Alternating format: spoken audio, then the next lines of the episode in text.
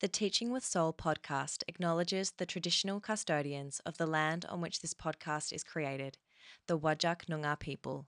I pay my respects to elders past, present, and emerging, and extend that respect to all First Nations people listening today.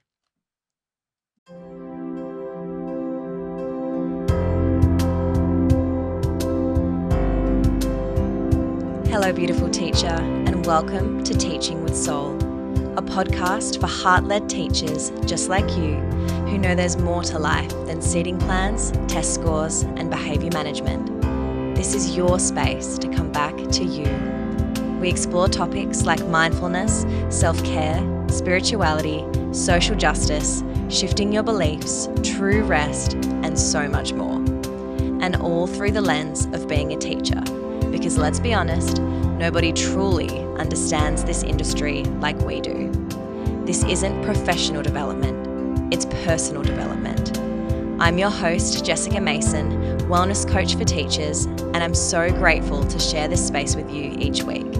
So, take a deep breath, pour yourself a cuppa, and let's dive in.